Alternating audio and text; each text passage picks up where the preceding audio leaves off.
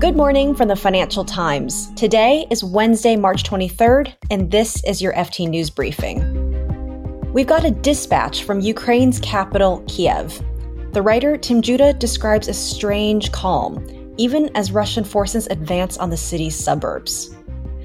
And as the world becomes more unpredictable, gold's becoming a hot commodity. It's where investors retreat to in times of trouble, and particularly when interest rates and inflation are rising and our cash savings are being eroded. We'll talk to Claire Barrett. She hosts the FT's personal finance podcast, Money Clinic. I'm Joanna Gao, in for Mark Filipino, and here's the news you need to start your day. The US has signaled it will join European allies and escalate sanctions on Russia this week. The White House also warned the conflict in Ukraine would not end easily or rapidly. Officials offered few details, but they said President Joe Biden would announce measures during his visit to Europe. His trip begins today in Brussels. The US president will also meet with NATO and G7 partners.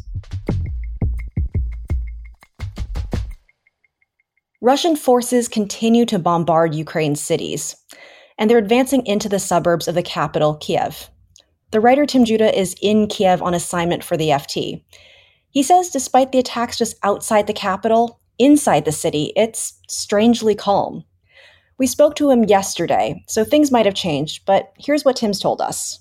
Well, you know, it's really interesting how the mood has changed. So after the invasion began, people were pretty scared. And, you know, there was this, first of all, there was this vast outflow of probably hundreds of thousands of people, maybe more. You know, this is a city of 3 million people. You know, maybe 50, 60% of the population is gone. And then the Russians announced that they, uh, that they were going to hit the SBU building. That's the, the building of the security services, which is uh, here in the center of town. And, you know, that was a pretty nerve wracking moment where it appeared that missiles were about to target buildings, you know, right here in the center of town. And then, and then it didn't happen. But strangely, despite these attacks, which have mostly happened in the northwestern suburbs of the city, actually things have relaxed. That's kind of surprising. I mean, I would have expected a lot more panic. You wrote about your visit to a town just outside Kiev called Irpin, and at the time it was held by Ukrainian forces while the next town over, it was held by Russians. Can you talk a little bit about that? Until about a week ago, journalists were still able to go into Irpin. So we would go across this broken bridge, and there was a moment when the Russians had, had, let people leave. And then you had hundreds of people coming up this road. There was somebody dead in the middle of the road. I don't know if it was a soldier or not. There was three dead Russians by the road. And, you know, there was a woman, uh, this will never leave me, this, this um, image in my mind of this um, old woman. She had a stick and she tied a piece of white cloth on it and she was waving it and people were emerging from there from their basements and they didn't want to leave alone and they were getting together with their with their neighbors really and then they were kind of moving out in groups and the woman was going oh my god oh my god and she this was a moment that people were leaving so they had to pass through various russian checkpoints and they came down this kind of no man's land road approaching to the first Ukrainian position. So she was waving a white flag, and then all of the others behind them, they had white little pieces of cloth which they'd um, tied and made into armbands. They were just to identify themselves as, as civilians um, who were escaping. And immediately they got behind the cement mixer, which was shielding the Ukrainian position. They were taking them off and just chucking them in a pile of you know white strips of cloth. And then all of the men were having their ID documents checked because what uh, the the Ukrainians were very frightened frightened of, or are very frightened of, is you know Russian soldiers or reconnaissance groups, as they call them, infiltrating behind uh, Ukrainian lines. So, in the last couple of days, Irpin has come under heavy attack, so we don't know what's going to happen there. But I want to ask you, Tim, you've covered many wars. Is there anything that strikes you about this conflict in particular? So, the Ukrainians have been super organized. You know, I was here beginning of the Maidan Revolution, 2014, 15, 16, which was the first part of the war. Because don't forget, this is part two of the war. We've had, you know, the, the, the war began in Donbass in, in 2014. And at that point, the Ukrainians were very chaotic and disorganized. And, you know, the government had been gutted and the armed forces were a shell of what, what they should have been. And what strikes me is like, how super disciplined and organized the, the Ukrainians are now. And I'm not just talking militarily. You know, what strikes me is that after every every time we've been to a residential building which has been hit, There are municipal cleanup teams and local residents, you know, all out with brooms sweeping up. There are kind of municipal officials taking statements from people who've had their flats blown out. There are kind of municipal officials who've arrived with, you know, big rolls of plastic, and people are queuing up patiently for their rolls of plastic to put over their shattered windows. That's the sound of um, drilling as they put the boards in to uh, cover up shattered windows of a school. I've never seen that level of organisation and, and discipline in, in a conflict before.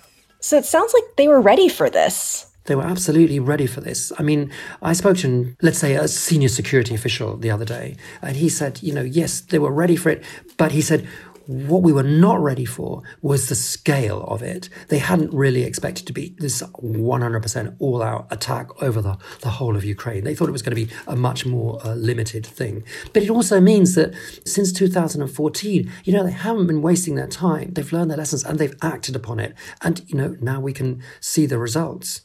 Tim, thanks so much. We look forward to speaking with you again. Great. The writer Tim Judah is on assignment in Ukraine for the FT.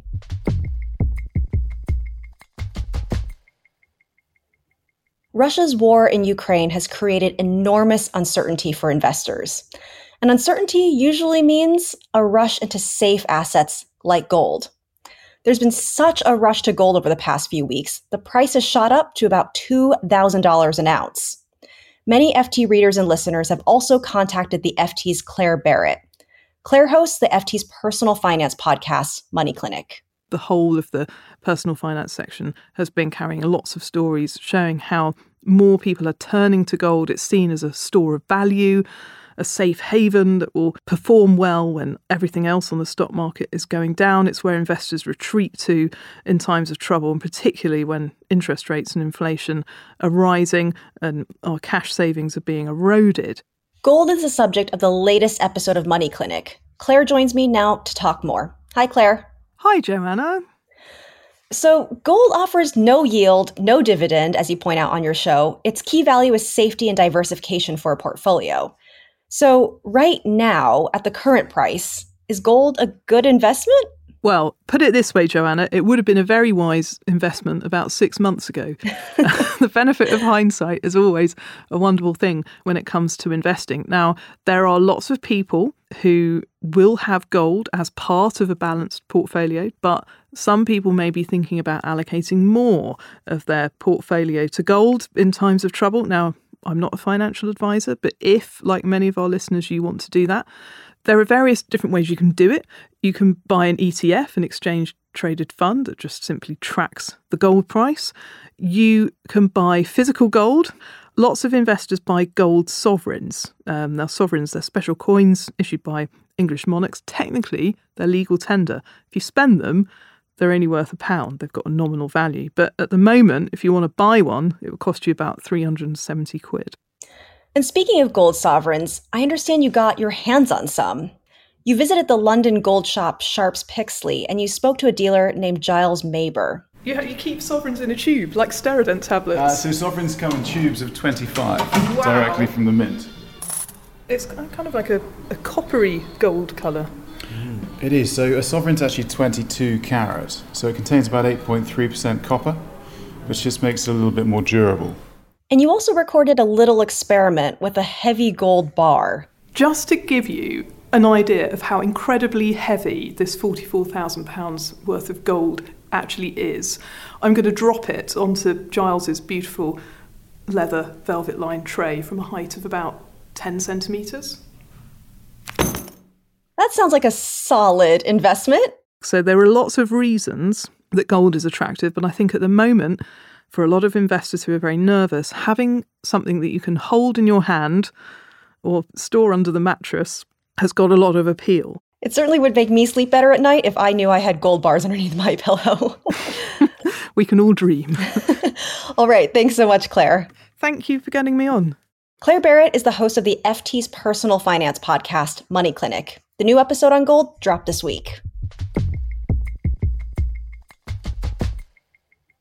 Before we go, have you found yourself getting through bags of Doritos more quickly than ever before? If it feels like there are fewer in the bag or less chocolate bar inside the wrapper, you're not imagining it. You're experiencing shrinkflation. And this is when companies provide less product for the same price to offset higher costs. Many companies are still raising prices, but others fear consumers will flee, so they keep prices the same. Just like it is on the 24 ounce bottle of Dove body wash, which is now just 22 ounces. You can read more about all these stories at FT.com. If you aren't a subscriber yet, you can read our key Ukraine coverage for free. Just visit FT.com slash free to read. Again, that's FT.com slash free to read. We also have a link to that in the show notes. This has been your daily FT News Briefing. Make sure you check back tomorrow for the latest business news.